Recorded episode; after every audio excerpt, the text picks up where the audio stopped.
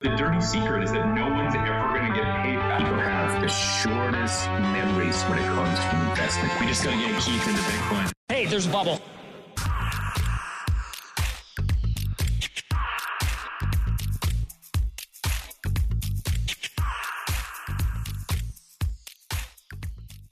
Welcome back to the Loonie Hour, episode 28. As always, joined by the three amigos. We got uh, Rich Diaz, the Tom Brady of macro with Acorn Macro Consulting. He's got the uh, bright orange shirt on today, and we got Keith got dressed up for the occasion. Keith Dicker with IceCap Asset Management. Uh, welcome back to the show, gentlemen. Uh, a little bit of housekeeping news here. I know uh, a lot of you guys have been emailing me, bombarding for tickets to the Loonie, the, the live Loonie Hour event. Uh, the tickets, uh, as of this release now, uh, are available. So you can check out our, my, well, any of our Twitter accounts, really anywhere on social media. It's going to be posted. It's an Eventbrite page, 30 bucks a ticket. It's basically going to be at the Sheraton Wall Center in downtown Vancouver. It's going to be, we're going to be doing a live podcast. There's going to be booze, appetizers. Uh, it'll be a good time. We'll do some, you know, some handshaking um, and to get some pictures with Keith, everyone's favorite boomer there. So, uh, yeah, no, should be a good time. So obviously, um, yeah, check out our social feeds. That's where the tickets, the link to the tickets will be posted. And uh, last but not least, all we ask is that you share this podcast with at least one friend or person. Uh, we don't have advertising as of right now, but um, let's get into the show. Um, theme of this podcast for the last, you know, what six, seven months we've been running this has been inflation, and uh, still going, still not transitory, uh, at least not yet. Um, Canada's CPI inflation, I don't even know what we're hitting now. It was six point something. Anyways, it was a 30 year high. That's all you really need to know. It was a 30 year high. Um, there's talks about Canada. Apparently, Stats Canada is adding used car prices to the inflation data. Uh, so we should hit they're saying we should hit probably 8% year over year inflation uh, for next month once those used car prices are added into the basket. So, um, Rich, I don't know if you have, if you want to break down the inflation numbers for us again. Um, you guys might be getting sick of this, but it, the, it's a story that doesn't seem to be going away. So let's touch on it briefly. Yeah. Hi. Uh, yeah, let's do it. Um, I think it's a, we, I mean, until it, until it breaks and we can change the subject. I think we need, it's important to inform people. I think it's um, also to remind everybody that we were told it was transitory. Let's keep hammering that one home. Um, all right. So inflation, headline inflation was 6.66, the devil's mark. Um, versus um, expectations of 5.7, which I thought was interesting. Actually, um, often what I look at is sort of what the consensus estimates are versus the actual, and the fact that there was um, such a big, uh, still such a big dislocation in that, I think is really sort of telling about what uh, where people's views are. Um, call, some people call that the inflation surprise or or data surprise. So that's something I was looking at. Uh, things that stood out for me um, were goods inflation, which um, was at 9%. Uh, not to beat a dead horse, uh, but just imagine what it would be like if we weren't impo- uh, if we were importing energy rather than exporting energy. I think that's something really important to remember.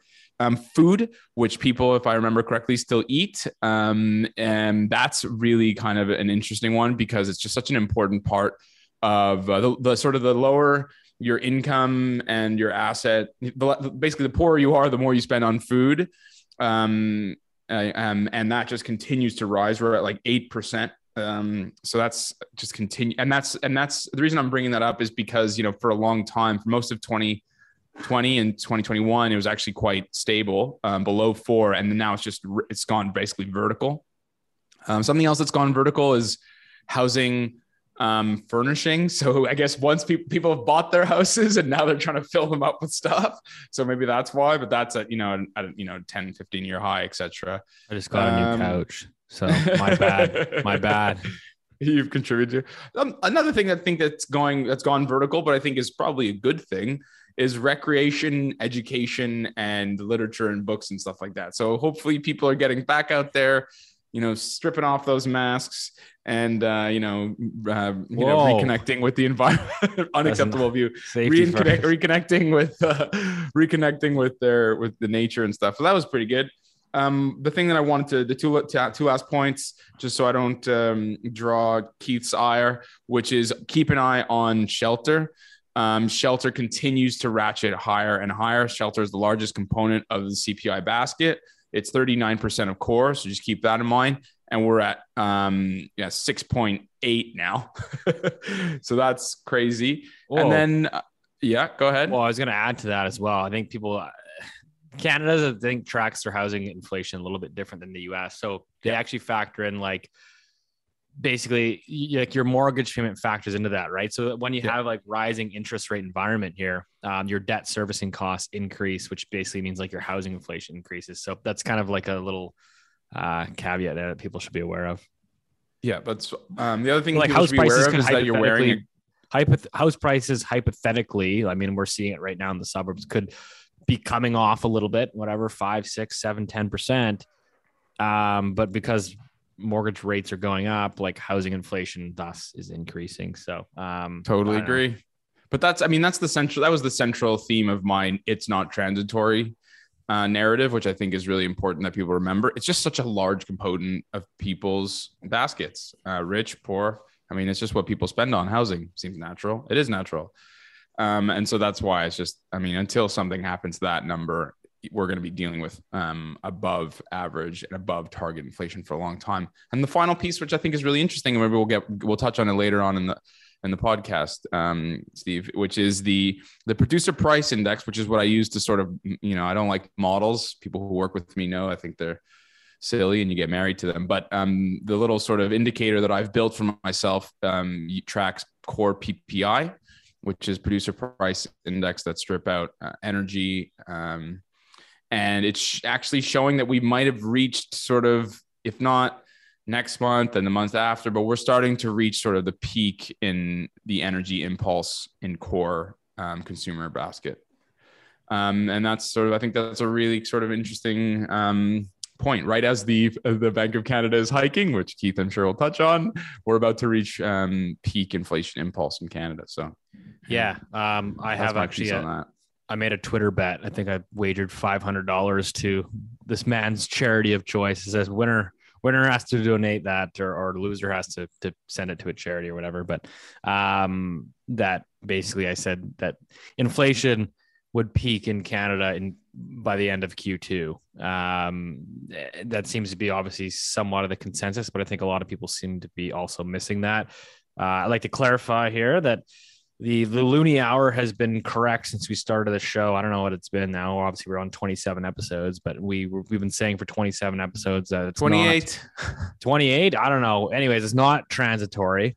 It's not transitory, but we do think from a rate of change perspective, right? Like, so we talked about like next month you're gonna have inflation hitting eight percent, and maybe we get eight and a half, and then you're gonna start to see that rolling over where it goes from eight and a half to seven and a half to six to five um, and yeah, inflation will probably stay elevated above, you know, the BOC's 2%, but um, you're going to see it coming off these like headline screamers where everyone's freaking out and panicking. I think you're going to see those, those numbers obviously start to ease up, but uh, Keith would love to get your, your thoughts on, on what's going on here. Uh, so I was originally. How's my sound today, guys? I know last week it was a little inferior. Yeah, people are really not happy. The boomer and technology they don't mix too well, but we're uh, we're we're working on it. So I, I, I you're, you're good.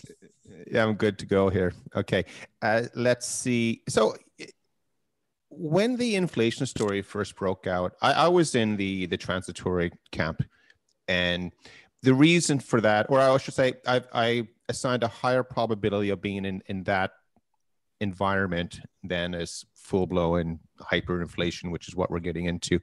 And the reason for that was because it was my expectation that global supply chains will, will get back online.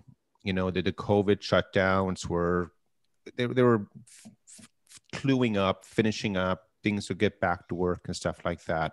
That was the assumption that assumption is wrong because obviously, you know, like Shanghai is shut down, and that is probably one of the biggest stories out there right now from an economic perspective. It's going to have a huge impact. Uh, obviously, the war in Russia and, and, Ukraine that is having impact, especially for Europe, which continue. By the way, so I think somebody was asking uh, what my target price was for uh, euro currency, and uh, it's zero. So I'd like to be, I think I think it just breaks up. I really don't think it can continue, and I, we'll go into more details on that in, a, in another episode. But um, anyway, just That's just not to be imminent, clear, by the way, but uh, I think Keith's long term view is zero. His Yeah, long-term so- goal is to break up the euro. yeah, yeah, that's that's my goal. Uh, I have I have lots of friends in, in the eurozone, by the way, and uh, they would not want it to go to zero. No, no, I'm Um, kidding. However, but this morning, for example, to give you an idea, I, I tweeted it out. Or well, this is yeah, this is Thursday, right, for us recording it. Um, so the ECB, one one of the one of the lads at the ECB, he announced that I forget what the, the words were. Did you? I remember. I can't remember his words were exactly, but something to the effect that we're we're going to try to raise rates to zero percent. Think think about that. Raise rates so they they hit zero. Of course, it means you're already negative to do that, right? No one else in the world can do that. By the way, that's why Europe is so awesome when it comes to banking. They can do things not even the Americans can do at the Fed. Again, raising rates so it gets to zero percent. Uh, I can I can give you uh, I can give you the verbiage. The ECB could lift policy rates above zero before the end of the year unless the eurozone economy suffers a severe shock, and it might have to even deploy quote restrictive policy to target surging prices under control. Governing council member Pierre Wunsch said. Yeah, Pierre is just blowing it out right now. So the uh, but think about it. So the ECB, so the Bank of Canada, we're talking a second. Like they're they're supposedly the market is saying they're going to raise rates by two percent or two hundred basis points over the next eight months. I don't think that's ever been achieved before. You know, the, the Americans are raising rates, the Brits are raising rates, the Aussies, the Kiwis, you name it.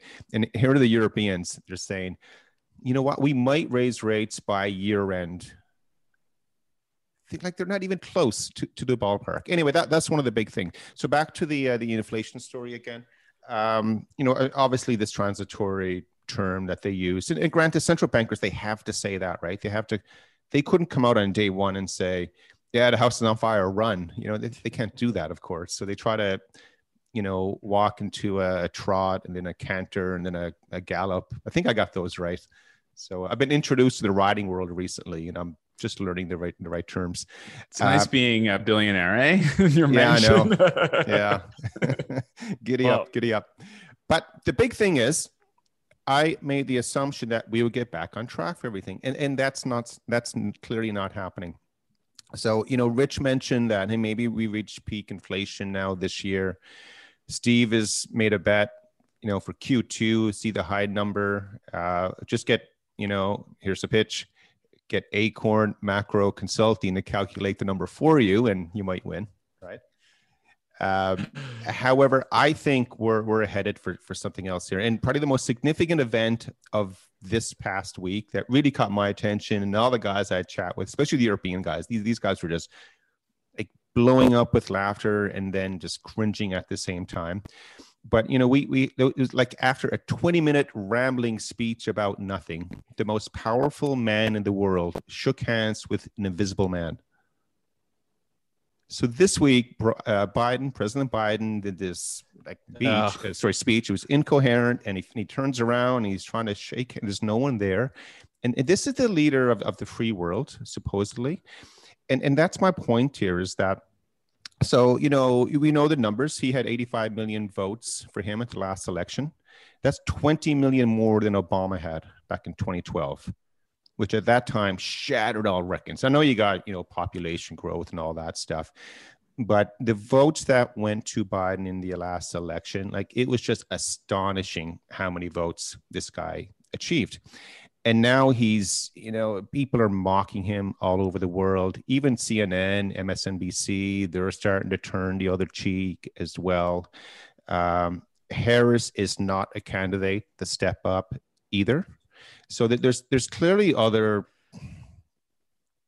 decision makers be, behind the scenes you know they're pulling the strings and a, a, lot of things here however at its if, if we continue on this current uh, trajectory th- there's a very low probability of democrats taking back the house or the senate in the fall The only way they can stand a chance is if somehow the White House is able to solve some kind of major crisis out there.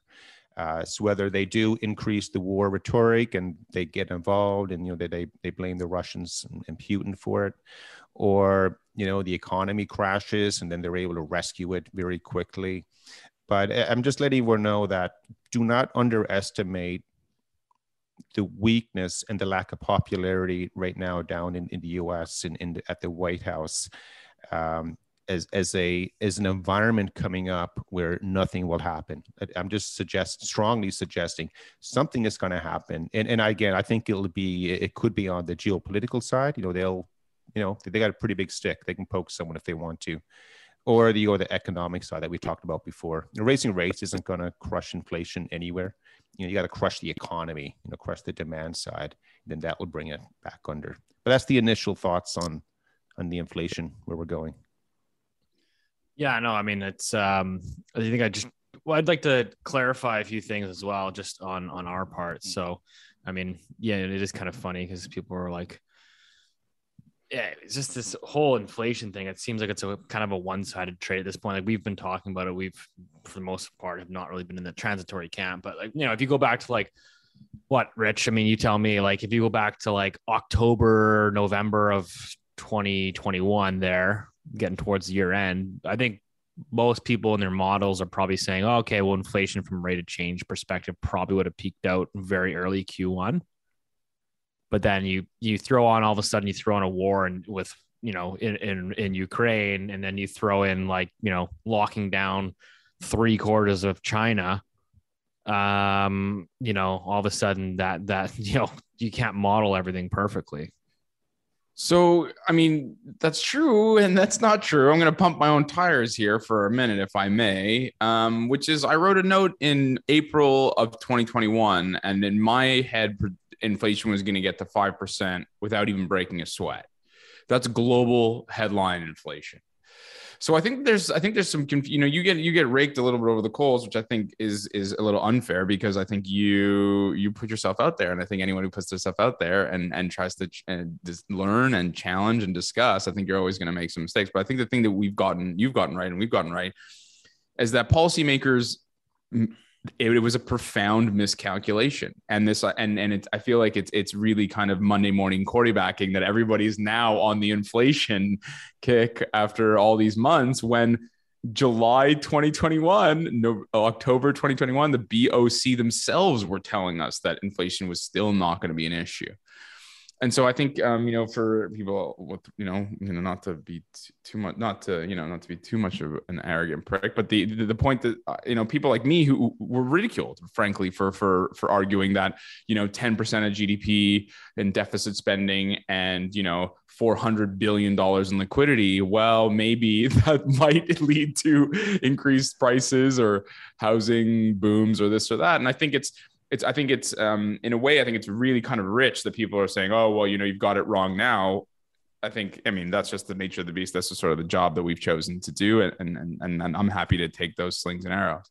I think the other thing that I think is really important, just relating to the political issue that Biden is dealing with in, in the US, and then I think that Justin Trudeau is probably dealing with here at home, is that I submit to you that politicians and politics are lagging indicators, not leading indicators.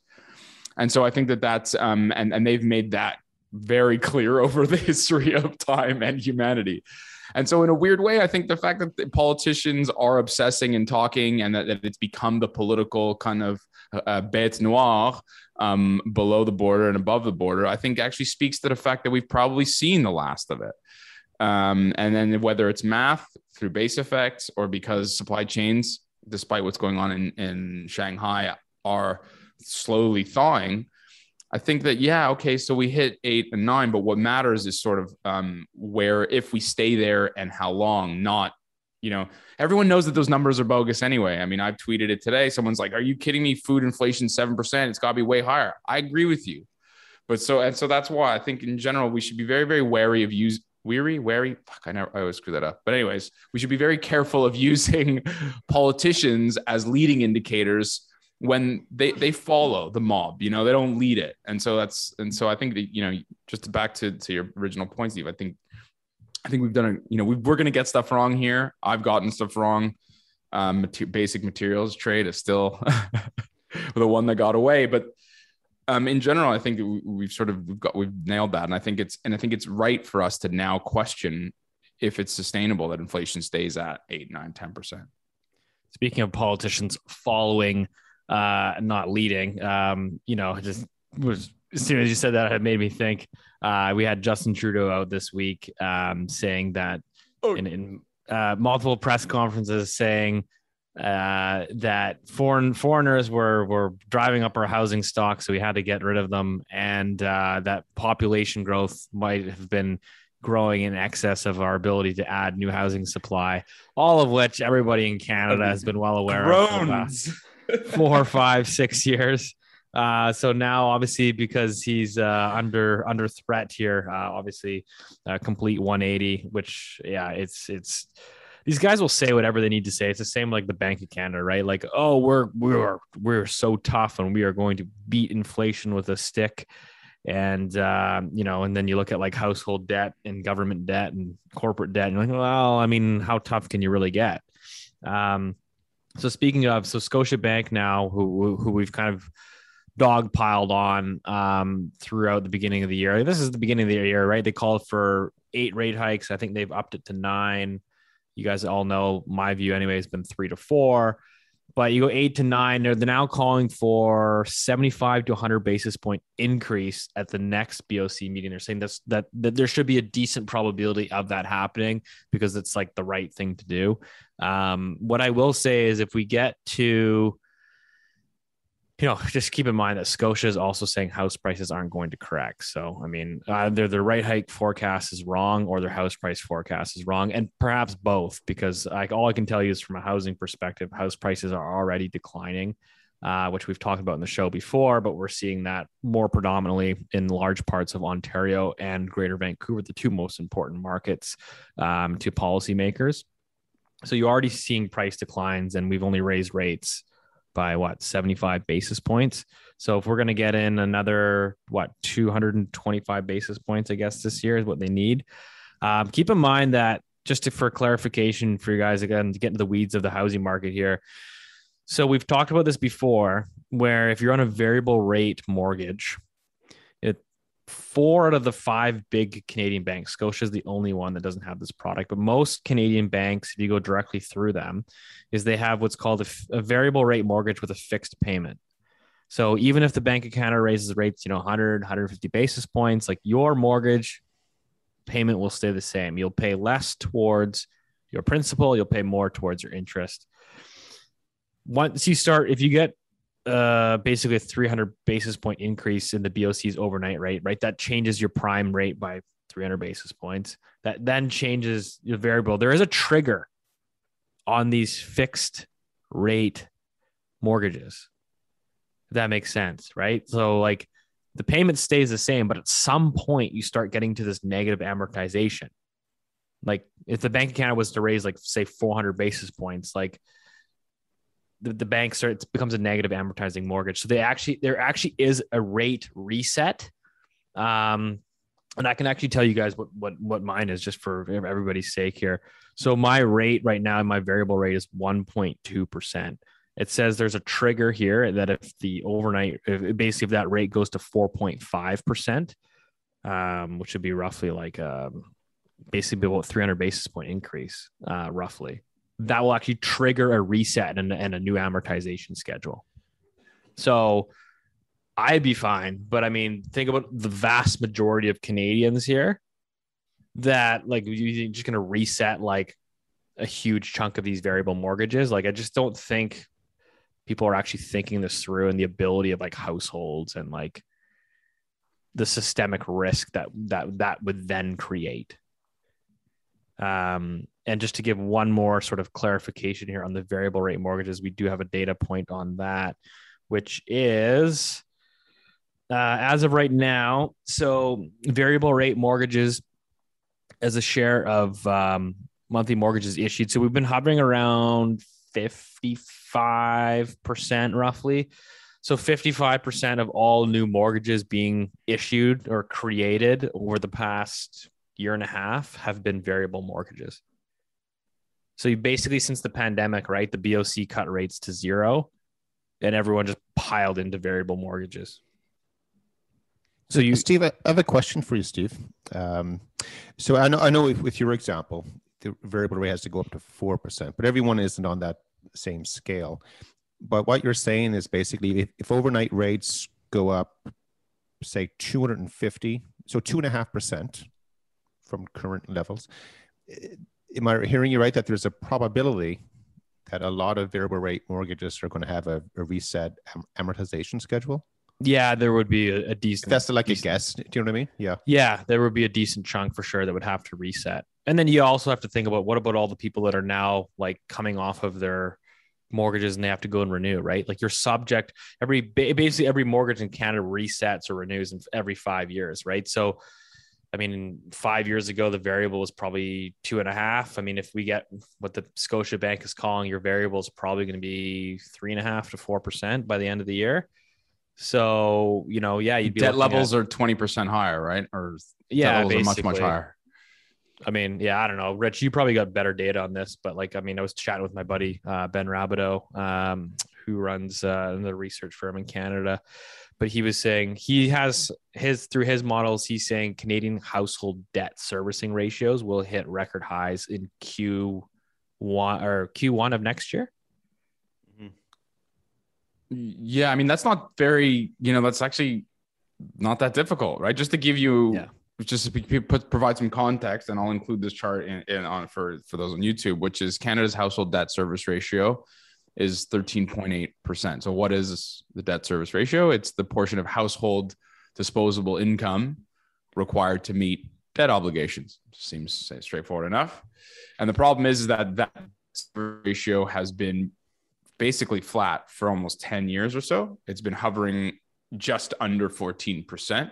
So, what does that mean? The trick about that, though, is that the interest component has been steadily declining. That makes sense too, right? If you have interest rates fall, then naturally your interest component um, has been steadily declining along with it. But the problem is, is that our the total debt relative to GDP, relative to disposable income, relative just in absolute terms, has been climbing higher and higher and higher and higher. And so that's the thing with leverage, right? That's it's a lever. And so as you get further and further out that, you know, um, out and further and further out that branch, every little you know tremor um, reverberates.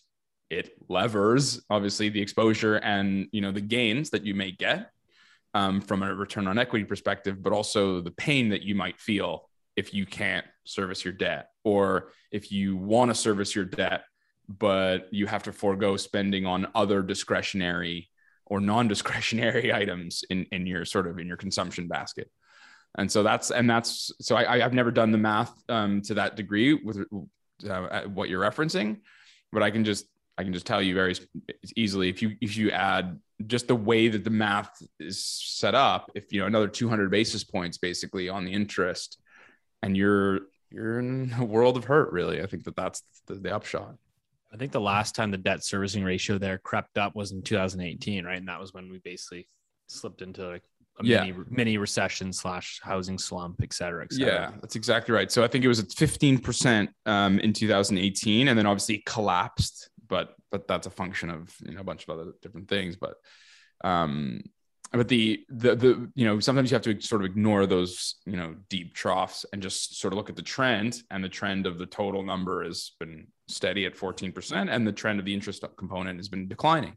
That interest number just starts to get higher and higher it's trouble. So, yeah, I mean, that kind of brings me to my next question, and maybe this is for Keith here, but like, so I'm kind of like you kind of look at like all this the, these scenarios playing out, and you know we've talked about like a financial event playing out, and, and I think I think without a doubt, at least in Canada, like that financial event would be like a severe downturn in housing and, and a household balance sheet uh, recession in terms of you know if we if these higher rates really do materialize which they already are on the path to doing so what about like you know, and then we can talk about the Canadian government. Obviously, we've blown massive deficits and didn't lock in a lot of that debt over long long term. So, like you know, the amount of interest payments that they're going to have to to pay if again Scotia's right and we get 300 basis points of rate increases, like the fiscal position of the Canadian government looks like a train wreck. But I think you can also make a similar argument for the U.S. Right? I mean, I think U.S. government debt to GDP is at what 130 percent, um, which typically Depends how you calculate it, but it's a lot, and it's yeah, it's up there. Yeah, and I think there's like that. I mean, there's there that research out there from I think it's Hirschman Capital, which is like every sovereign nation with you know public debt north of 110 percent of GDP is always defaulted, or 84 out of 85 of defaulted or something.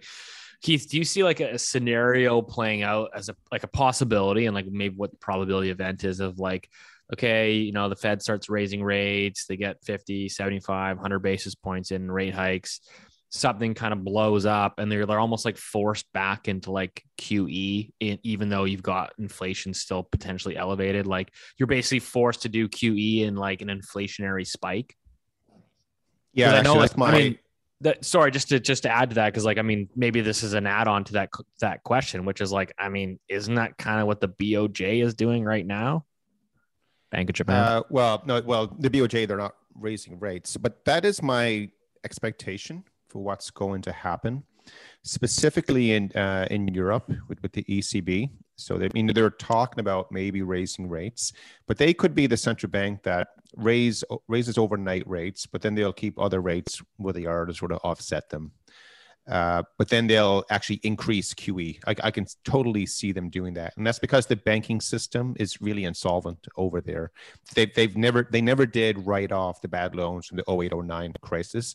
So anyone anyone listening who you know they're you know a, a good investor and they look at book uh, sorry book value for the European banks say, oh, wow, that's a great value compared to the Canadian and American banks. It, it, just means the book value is wrong. And everyone in the world, we, we all know this. And for anyone who disputes this, I always say to them, name one foreign investor who's injected capital, equity capital into any Eurozone bank over the last 15 years. And I say to them, I say, take as long as you want to come up to find the answer because you know it, it, it hasn't happened uh, but that that's the scenario i see playing out, Steve. And I, I think that the central banks they'll continue to hike rates until something goes you know something will, will break here uh, so again with the bank of canada I, I, know that the rates that you were passing out earlier was i think Scotiabank's expectations but right now the market is uh, is now implying that there's going to be a, another 50 basis point hike on the june 1st meeting and I think the Loonie hour just moved the market because as we were talking, that the, the implied rate went from you know 53 basis points up to 58. It literally just blinked as Steve was talking. So you're a market mover today, which which is pretty good. Boom, boom. I think though the one thing, uh, you know, we're talking about maybe like, is there an event out there that's going to, you know, cause something to to go off sides? But it, it's it's already happening, and um, so, like in the Canadian bond market right now, the uh, long-term Canadian bond, like the ten-year bond, and there are, are fund like the biggest bond ETF in Canada is, is based on this, and uh, so that's down about seventeen and a half percent since the high in mid 2020, and we're down like eleven percent, twelve percent year to date. I mean, that's that is crushing the soul out of investors. And for those of us uh, who were around then, but in, in 1994, that that's the last time really that you know central banks started you know shocking the market. Um, so I was yeah I was working back then, and um, so the the uh, the U.S. the Federal Reserve they started raising rates aggressively, and they call it the bond market massacre. So look it up in, in 94, but it, it just crushed everyone. And that exact same market experience is happening right now. So, you know, I talked about this or ranted on it last time, maybe even lectured really, but again, bond investors are, are, getting screwed right now. So the question is, if you're the Bank of Canada or the Fed or anyone else, you know that hey, if you continue on this cycle, you, you're going to make the pain even more profound. And at some point, then, you know, you know, people chime, hey, when do we buy this? You know, is there an opportunity to buy? Because you always want to buy low and sell high and everything. Um, but uh, most bond investors will bail. They could end up you know, getting sold other strategies which inherently have even more risk, like equity markets and preferred shares and stuff like that. So you, again, like you can have the, the most conservative investors in the world right now. They're you know they're walking straight on this double whammy. So again, like it's messy out there. It, it's incredibly messy. And if the economy starts to roll over again, which I suspect will happen later on this year, um, you know, it, again, it's a pretty um, pretty toxic mix out there for conservative investors. Yeah, I mean, uh, Rich, So I don't know if you, I I don't know if you have any chime in thoughts there. I just, I mean, just to Keith's point there. I mean, he always talks like, you know, reversing course when the you know economy goes in the dumps. I mean, I always just look at it from from my housing market perspective because I know in, in Canada that's roughly twenty percent of GDP, and so when I see h- housing activity rolling over and prices coming off, I just go, okay, well, probably not that much longer till till, till we start seeing that in economic numbers. I mean, maybe that's another six or seven months from now, but um, that that's that's how I always sort of look at things from a bigger macro perspective. But Rich, I'd love to hear your thoughts. Um, so I think that the I just what you guys have described, um, I think you know Keith, you've laid out a path, and Steve, you've laid out a path, and that I sort of that's the path I think that's going to happen, and the way that if you want to impress your friends at the bar, what it's called, or some or a girl or a boy, you say it's called financial repression. I mean, that's really what the world we are entering in is. Whoa, whoa, whoa, Um, whoa! This this is how you impress a, a date. Hey, I'm Richard Diaz with Global Macro Consulting. you know we're in a financial repression. I want to honey? buy you a drink and talk about financial repression. Like, Does that Um, line work? Does that work? Uh, sadly, that's never worked. Still a virgin. um, but anyways, you know, one can hope. Anyway, so I mean, but that's I mean, that's what it is. That's the world we're living where they um where central bankers basically don't want to let interest rates rise. Um, and it's happened before. Um, you know, we've talked, we've touched on it before. Um, you know, between 1946 and 1962, um, you know, basically you had, um, you know, you had central, sorry, after World War II, rather, the, there was no, I mean, the Fed was less important, let's just say. Um, but what they did was they kept interest rates much, much lower than inflation for a long, long time. Um, and that it's an important sort of lesson, right? Because if you look at the real return on bonds, it was disaster. You lost an incredible amount of money. Um, I can't exactly isolate. I can't remember which, exactly which years, but there was a time. I mean, you lost a lot of money in real terms. And then the other thing that's really important to remember um, is that in real terms, equities did also, also did really really bad during that that that time. You know, there was I can't I, again. I, forgive me. It's, you know, I'm a little tired this morning. Dropped my mom at the airport, so I can't remember exact dates. But um, the there was like basically a 20 or 15 year period, or sorry, a 10, 10 or 15 year period where basically you had in real terms your equity market returned basically nothing, or it, it was maybe two or three percent over that over that spread. And so that's and then that's where you know for me as when I talk to my clients um, and when I write sector selection, country rotations become so so important. But the upshot really is that we're in an era of financial repression. I, I don't see that going away anytime soon, Steve. Well, uh, yeah, I mean that's a good point because it's like everyone's like, eh, "You said rates couldn't go up," and it's like, and then you're like, "Oh my god, guys!" Like the thesis is still intact, which is like inflation's at seven, the BOC rate is at one right now. Hello, it's a real. That's exactly right. That's like- exactly it. That I mean, whether whether or not it's, I mean, sorry, I'm repeating what you're saying, but just if, if they raised rates by another 100 basis points tomorrow, it would still be deeply negative, and I, I'm not sure at all that that would help the return on your bonds. And I really don't think the equity market like uh, would like it. I'm sure, as Keith will remind us, you know that you know cycles are killed or murdered by the Fed, but the I don't know. Sorry, I think that's a really good point. I mean, I, I mean, yeah, it ultimately just comes back down to Keith. Yeah, it's ultimately what it is. Let's just call a spade a spade. I mean, it's a sovereign debt bubble. Like it is what That's it right. is, and and so you can't, you really can't have you know real rates going positive again. Like I mean, maybe you can for a brief period of time, but it seems like every time real rates, you know, run positive, eh, we end up in some sort of financial crisis. So, uh, Keith, I don't know, you're going to chime in there. Yeah, two things. So, so again, just to reiterate, I suspect there are conversations to crush the economy. Maybe not crush it, but to you know to, to bring it down. So a- again, don't be shocked if that happens. I just want to share with uh, with everyone. Uh, there's a really good piece that, um, that I've bookmarked and read it a few times now. It's from the website uh, bankunderground.co.uk. So, Rich, that's for all the Brits out there, Rich. Is this like a conspiracy theory website? No, no, no. It's it's the blog written by the B- Bank of England, right, Keith? Correct. Yeah. Okay. It's, it's a really cool article. Just do a search on it. And the title of it is Venetians, Volcker, and Value at Risk Eight Centuries of Bond Market Reversals. So th- this was written back in 2017. And, and it does a really good job of, of showing how, again, 2017, you know, you're at like four or five years ago, how low rates were then. And they were never, ever, ever at that level in the his this goes back to the 12th century. This is the bank of england right? You know there were lots of stuff information.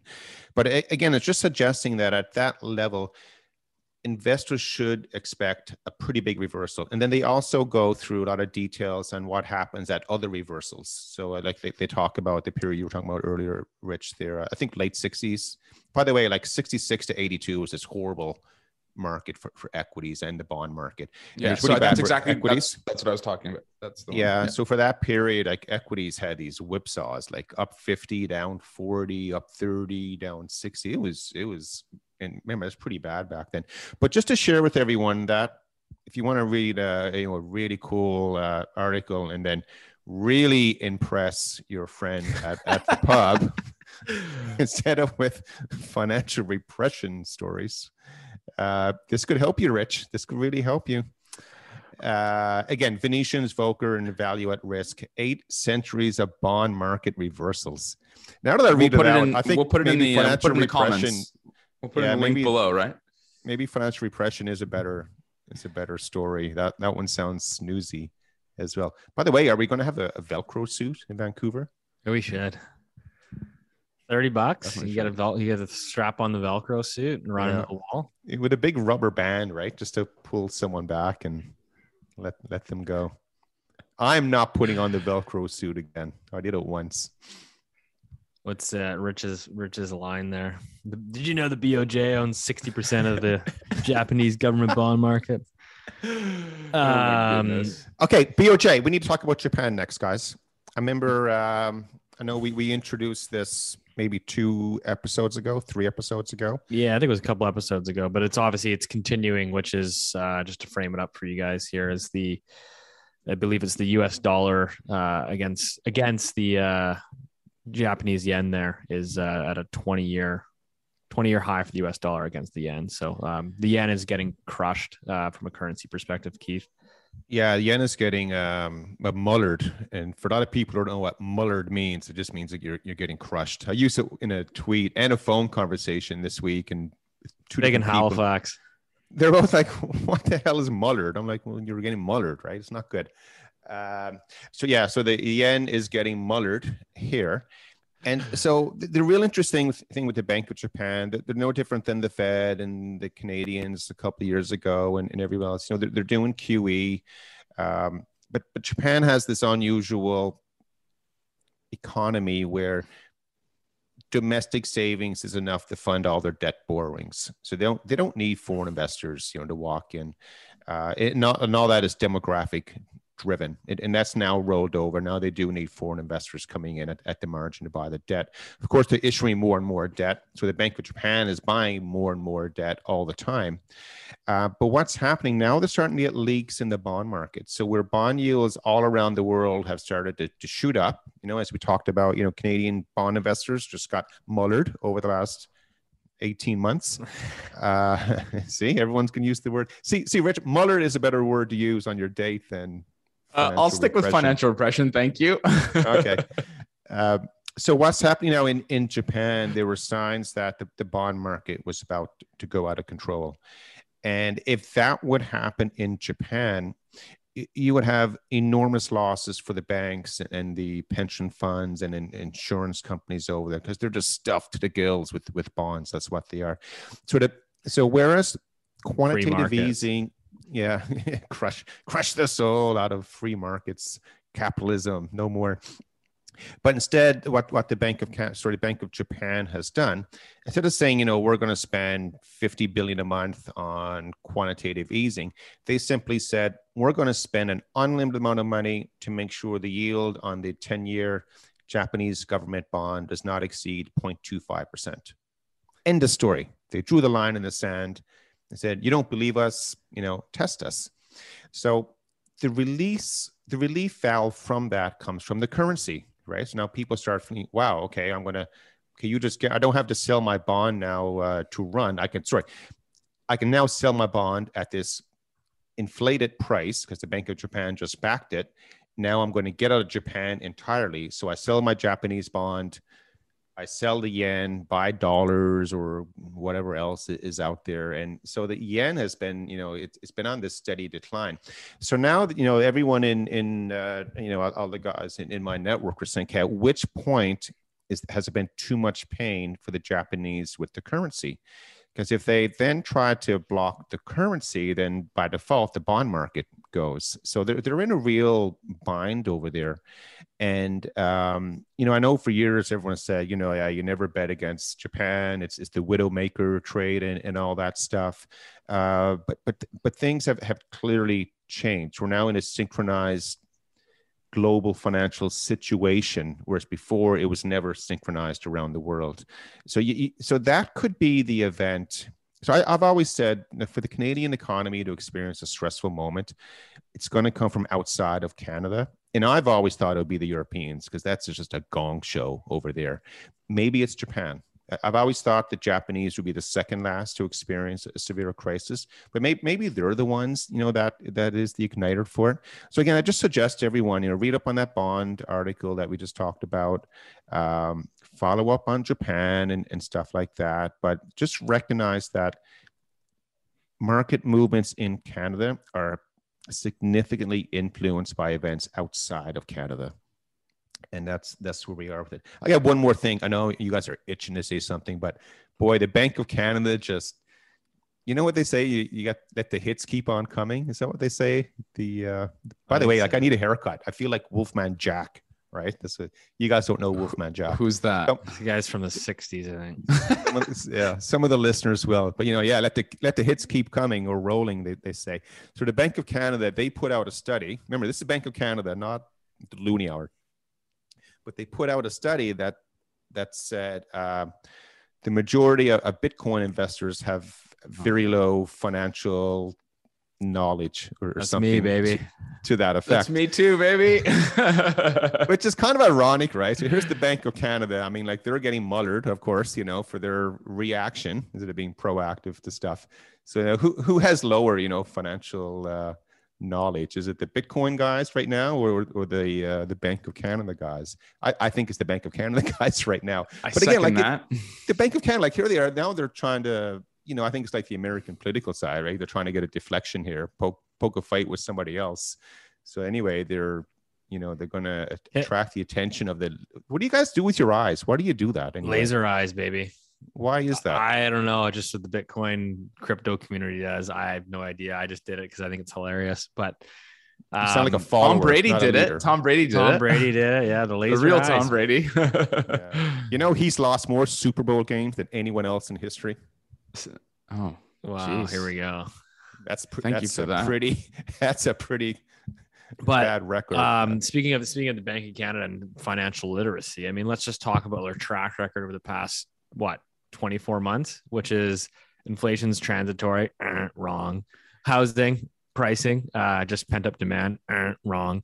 Um, and now they're saying, oh, well, uh, we can just raise rates um, to get to fight inflation because uh, households can handle higher rates because everyone's got a mortgage stress test and house prices will remain elevated no change. Eh, they're going to be wrong there again. So anyone that actually believes these guys is like a propaganda machine. Um, and I think the, the propaganda machine is running again, saying, "Oh, anyone that invests in Bitcoin is an idiot."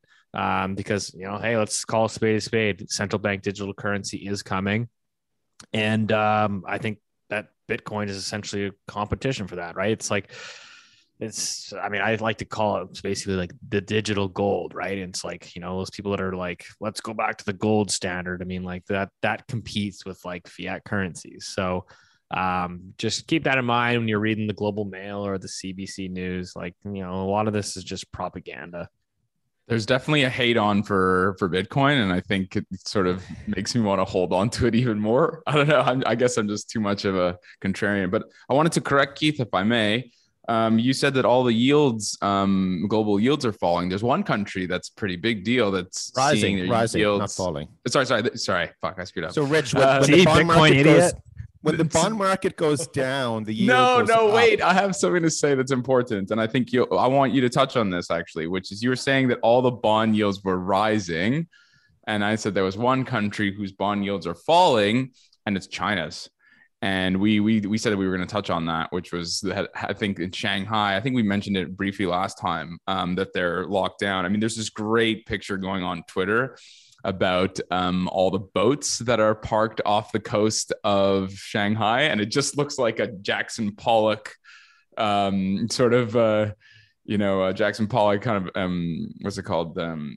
modern art masterpiece, and it's just these different colors and these arrows, but really it's just it's thousands of boats that are basically parked because China is convinced that they can control the coronavirus. Um, I, said, I, I that's yeah, like amazing, pure insanity. I actually have a client in Shanghai. He's moving back here. Um, he's Canadian, so everyone relax. Um, but uh, yeah, he's he's moving back, and uh, so it was chatting with him. I was like, "Oh, how's it going over there?" And he's like, "Well, he's like, you know, the food the food shortage stuff. He says it's a little bit overblown by like Western media, but he's like the the quarantine camps. He's like those are like insane. He's like, oh, they're legit and they are terrifying. Like they're over they're overrun. And he's like, so he's telling me that like someone will test positive for COVID like three days ago, and like there's no room for them at these quarantine camps. So like once there's room, they come they come and grab you out of your room like three or four days later.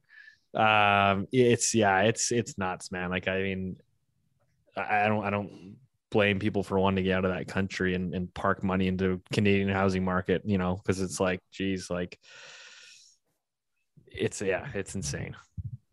Yeah, I mean, there's some. I mean, you know, it's it's because you, you laugh or else you cry. I mean, there's some horrible, horrible stories about that. That people like, um, like babies basically being taken away from their mothers because they have positive COVID tests. Like, I mean, infants. Excuse me. I mean, there's some there's aren't some pretty like, nasty stuff aren't they there. like But the- beating? aren't they like beating dogs that have like COVID and stuff? Like, Oh, they, they they were there at one point. I know in Hong Kong they, they were killing, I think, guinea pigs or something. They were there was like they culled a bunch of animals. I mean, mercifully, I think Canada's sort of stepped off the gas for that that insanity, and I think we've just realized that it's got to burn through our our our, our economy before it's um before long, and we're not really going to be able to control it. But the reason I bring up the Shanghai thing is just because it relates obviously to growth um, and relates to inflation. And you know, as as sanguine as I've been about sort of the supply chain constraints, I think it's just something that's um, definitely going to um, that might get worse actually before it gets better, um, which is something that sort of caught me off guard. Speaking of things that you got wrong, um, I was definitely I thought the supply chain was going to get better over the last you know six months. well, it's a There mess over there.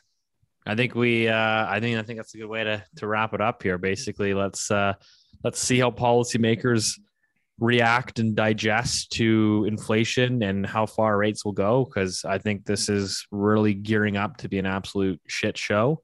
Uh, there is no polite way of of putting it, and um, you know, as always, we appreciate your guys' support. Like I said, go check out the. Uh, go check out the uh, Eventbrite page. We'll have that set up on all our social media platforms. 30 bucks a ticket. We'd love to see you in Vancouver. It's going to be a blast. Like I said, we'll do sort of a live pod uh, for the week. So you get sort of early access to that, obviously.